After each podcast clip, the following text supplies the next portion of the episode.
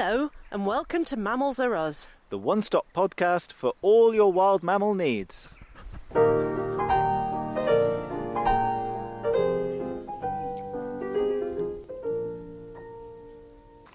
We're standing at the bottom of our garden in East Devon looking out over the River Coly. Now, there's been no rain for a couple of days, so the water's babbling along fairly peacefully, making its way to the sea about three miles away. It's not the cleanest of rivers, but then by British standards, it's by no means the worst either. We know that we still have otters, we've got the odd kingfisher, we have egrets, we have an occasional migratory eel. But one species we definitely don't get here is the beaver. In fact, there haven't been beavers on the Coly since probably around the time of the Norman Conquest, uh, which is when they were hunted to extinction across England. They hung on a bit longer in, in Wales and Scotland, and they were hunted for reasons that we'll, we'll come to in just a moment. The good news, though, is that they're heading back this way. If all goes to plan, they'll be here in the next couple of years. They're already in Honiton, which is about 15 minutes' drive. Now, obviously, beavers won't be arriving by car, uh, so it might take them a little bit longer, but they're certainly on their way. Now, my name is Tim Kendall. And I'm Fiona Mathews, and we're the authors of the book Black Ops and Beaver Bombing. And in this podcast today, we're going to be focusing on, as you probably guessed by now, beavers. And we're going to go on a beaver hunt to see if we can find some. Before we do that, though, we're going to tell you all about things you've been desperate to find out about beaver testicles, beaver parachutes, and where you can go to see beavers yourself. In fact, we're going to visit the only legal beaver population in the whole of England on the River Otter. Why, though, are there no beavers on the River Coly? Well, weird though it may sound, the answer lies in hats. Hats. Yeah, hats. Okay. Now, beaver fur is amazing and it does a great job at keeping beavers dry. But sadly for the beaver, beaver fur also makes a very fine hat. And so from anywhere around, I don't know, the medieval period through to about 1860 when fashions changed and men stopped wearing hats, beavers were really the, the choice of fur. And the reason is that it retains a softness, but at the same time is incredibly waterproof. So, you know, it was very much a status symbol. So, going back even as far as Chaucer, where the merchant is described, is described as wearing a beaver hat, we know that Napoleon always insisted on a beaver fur hat. If you look at cavaliers in their jaunty hats, beaver fur. If you look at guys wearing those very fine top hats, whether they were in England or France or elsewhere, all of them beaver fur. And so amazing was the beaver fur that pretty much it drove, it was the main driver of beavers going extinct across Europe. And when our own supply ran out, handily enough, that was fine because we just developed a new colony over in North America. And so we went over there, and one of the main trades for years was actually a trade in beaver fur. Yeah, wasn't there a story about Manhattan? The island of Manhattan was bought by the Dutch not for any better reason than that it was the home to lots and lots of beavers. Well, it should have been called Beaver Hatton. Yeah, that's really bad. and there was a beaver war, wasn't there, in America? yeah, well, basically, they ran out, uh, one of the uh, indigenous peoples ran out of beavers and started going on to other, other communities' lands in order to trap beavers, prompting the beaver wars. And a bit later in Idaho, where they actually managed to run out of beavers, people started doing all sorts of ingenious things to try and reintroduce beavers so that they'd have a, a continued guaranteed supply. And there's an amazing quote of somebody saying about how difficult it was to transport a pair of uncourted beavers on the back of mules. So people put their, their minds to this problem, decided the best thing to do would be to use those planes that had been left over possibly from military operations, and they decided that they would um, use them instead to parachute beavers into these empty territories.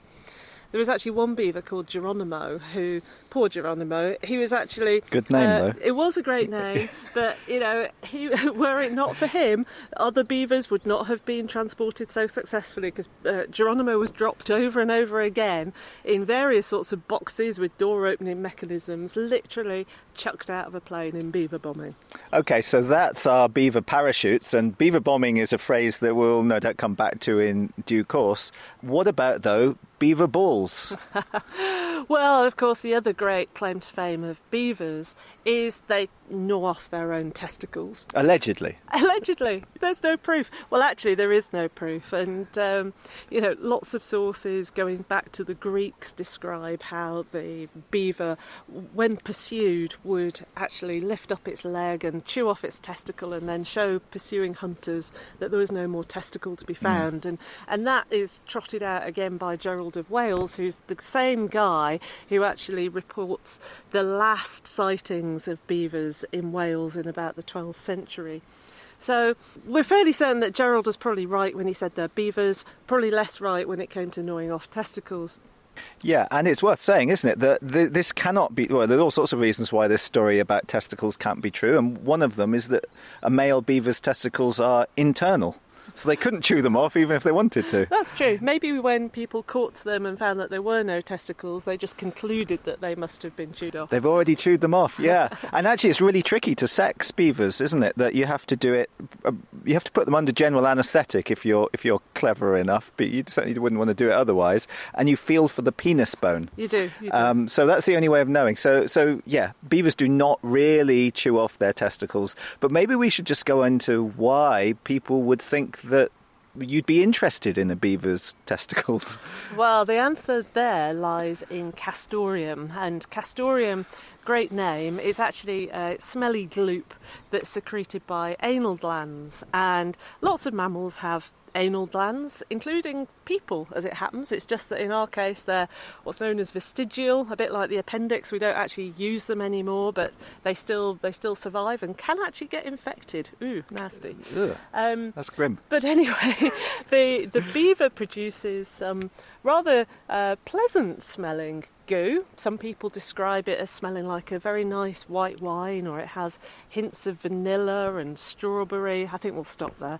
But anyway, it finds its way into all sorts of products, ranging from perfumes through to sweeties, all sorts of things. And it is another of the reasons why beavers were hunted. That it- technically it's possible to, to milk the castoreum from a live beaver, but it's a hell of a lot easier to do it from a beaver that's dead. Yeah, so we've got the beaver's testicles, we've got the beaver's fur. The other obvious thing you can do with a dead beaver is eat it. And this was very handy at the time of the, well, in, in Catholic countries where they could conclude during Lent and you weren't allowed to eat meat that, that beavers were fish. That's right, because the, the tail is a little bit scaly, and so I suppose if you squinted hard enough, you might reasonably conclude that this was a fish. In fact, there's there's a great one of my all-time favourite um, videos on Twitter is of a child standing on a bridge at Blandford Forum, calling to his mother very excitedly, not that he'd seen a fish, but saying, "Mum, mum, it's a platypus! It's a literal platypus!" Yeah, kind of the rudder's on the wrong end for it to be a, a platypus, but it, it was a good, a good attempt, Good. nevertheless. yeah, yeah. Okay, so should we head off and see if we can find some beavers? Absolutely.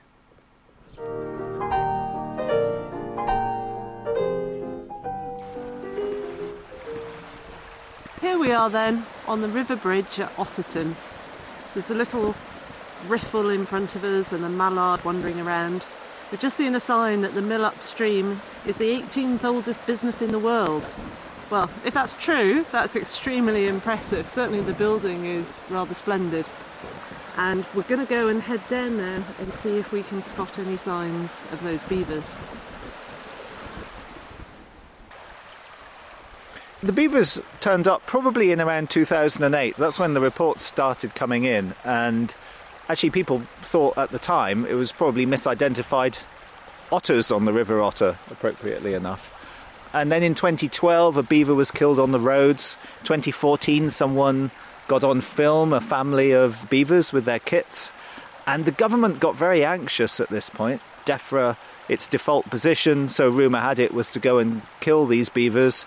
It soon found out that wasn't going to happen because the public took a different view. That's right. There was a, a small child, wasn't there, who stole the hearts of locals at a community meeting who said that they were their beavers. And in fact, all the school kids, I think, have been drawing pictures and so on of the beavers on their river, their beavers.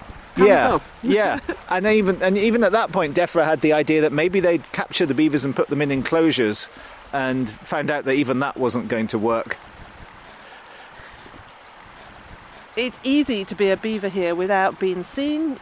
Here the river's wide, it's pretty deep. Normally they'd go about their business of making dams primarily to keep themselves safe. Now, here on the River Otter, they don't have that problem because the water's already here, it's easy for them to escape, and so basically they've just been hanging out, having a nice time, building lodges, um, which is where they have their babies, making minor dams in a few places, but not a huge amount to see. Hopefully, in a minute, we can go and see if we can actually see any trees that have been cut down. Shall we go and have a look? Yeah, let's go. Well, that was nice. We're just walking down. Of course, we're being as quiet as we can, and uh, we just had a close encounter with a pair of great spotted woodpeckers that obviously hadn't seen or heard us and, and landed right next to us and were within a couple of meters really for five ten seconds before they saw us and thought better of it and flew across the river. So there's lots of bird life. A couple of walkers down beyond us. We're just coming down to what we think is the hot spot where the beavers are going to emerge. It looks like we've found, it's fair to say, signs of beaver activity. That's right. If you can imagine a pencil that's been sharpened on the top, not with a pencil sharpener, but with a knife, so it's forming sort of straight sides at the top, coming to a point in the middle. That's what we've got in front of us. Clearly, the work of beavers and quite a lot of gnawing of this willow tree at various places. Quite a lot of the bark is missing. Willow are one of the favourite foods of beavers. Not only do they tend to be associated with water, which is where you're finding the beavers, but they also seem to find them particularly irresistible. And fortunately enough, willows can normally survive this sort of attention. Kingfisher just went past. Oh, because what they'll do is sprout again. So you'll see that over time this has multiple stems coming up. So, yeah, great coexistence between beavers and willows. I actually looked and there's pencil chewing all the way down. Clearly, the beavers are coming coming up on the bank, aren't they? Oh, here we go. There's a a well trodden path here where all the grass has been worn away, and you can see where the beavers are trundling up and down. Yeah, I think this is the very spot where a couple of years ago I nearly walked into a beaver as I was walking along the riverbank. It didn't seem to mind very much, it just um, saw me kind of slunk into the water and drifted very gently downstream.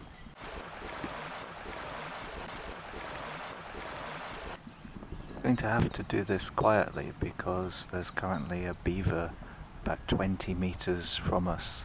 Not even that, is it? Oh, it's no, coming towards us. He's coming towards us, yeah, and uh, he doesn't seem to mind. Uh, it's a beaver with, I think, a green tag.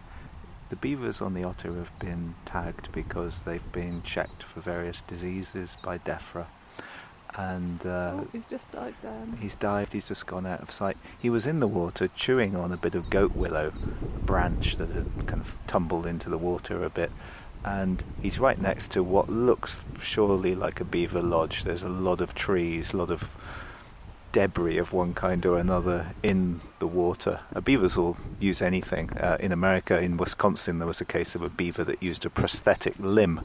Uh, a canoeist spotted it. Um, tugged it out, brought it back, put an advert in the paper, and reunited it with its one legged owner. So, yeah, it's great to see these beavers very active, not at all shy. It's not like seeing an otter, where if the otter sees you, it'll disappear quickly. The beavers are very, very tolerant of humans by comparison with almost all other wildlife, which is just as well because in the summer you know, when the kits are out, you can you can sometimes get crowds of people on the opposite riverbank with huge camera lenses pointed at these celebrity beavers. We're the paparazzi and they're the stars.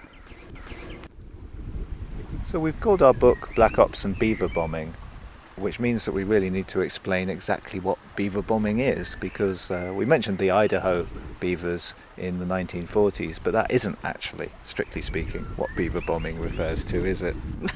well, no, I think what we had in mind is this mysterious appearance of beavers up and down Britain and indeed across Europe. I was recently at a meeting where person after person was standing up and was going, "Yep, yeah, beavers are now well established in, you know, countries A, B, C, D, and F across Europe." And where are they coming from? Because most of these are not releases that have been sanctioned by governments. Yeah, so there was a case in the Ardennes, wasn't there, where someone got hold of a hundred beavers. How, how, he did that, I've no idea, and he released them all all across the region in one night. So people went to bed with no beavers and woke up the next morning in a region that, that had lots and lots of beavers. Yeah. So we're not entirely sure where they're coming from. We suspect that the original source is Bavaria, and little by little, beavers have been reintroduced in a number of different places. So we now know, for example, that there's quite a thriving population, probably around 45 territories around Bristol and Bath on the Bristol Avon. We know that there's signs on the River Wye. One has just been spotted on camera gnawing at somebody's tree in Pembrokeshire. And the biggest population at all is that on Tayside, which is now so big it's stretching out almost to, well, right to Loch Lomond so it's not without its problems, you know. It's a fun, it's a fun story of these rascally people who are scooping up beavers and and depositing them. The problem is, of course, that there are diseases that can be transmitted like that. There can be issues that need to be sorted out with local communities. It'd be irresponsible to assume that beavers can never cause a problem. Of course, they can sometimes. So it's not the way I would recommend that we go out doing a reintroduction, but at the same time, it's also fair to comment that were it not for beaver bombing, there would still actually be no legal free living otters in England. Beavers in England. beavers. You've just yes, done the river indeed. otter beaver thing. I have. Yeah, absolutely. So yeah, uh, exactly. The government has been foot dragging and foot dragging. You know, beavers are all across Europe, and we're so special that we can't have beavers. And it's exactly why beaver bombing happens. That if you try and go through the proper channels, there's lots of paperwork. In the end, you get filibustered out of it ever happening. So it's been a glorious evening. We've only walked probably about not less than a kilometre downstream from Otterton Mill. We weren't looking all that hard either, but we saw three beavers, or maybe the same beaver three times, but it was still very good. And uh, we saw two great spotted woodpeckers, and we saw two kingfishers. Fantastic, wasn't it? Pretty good result. I think it's time to go to the pub.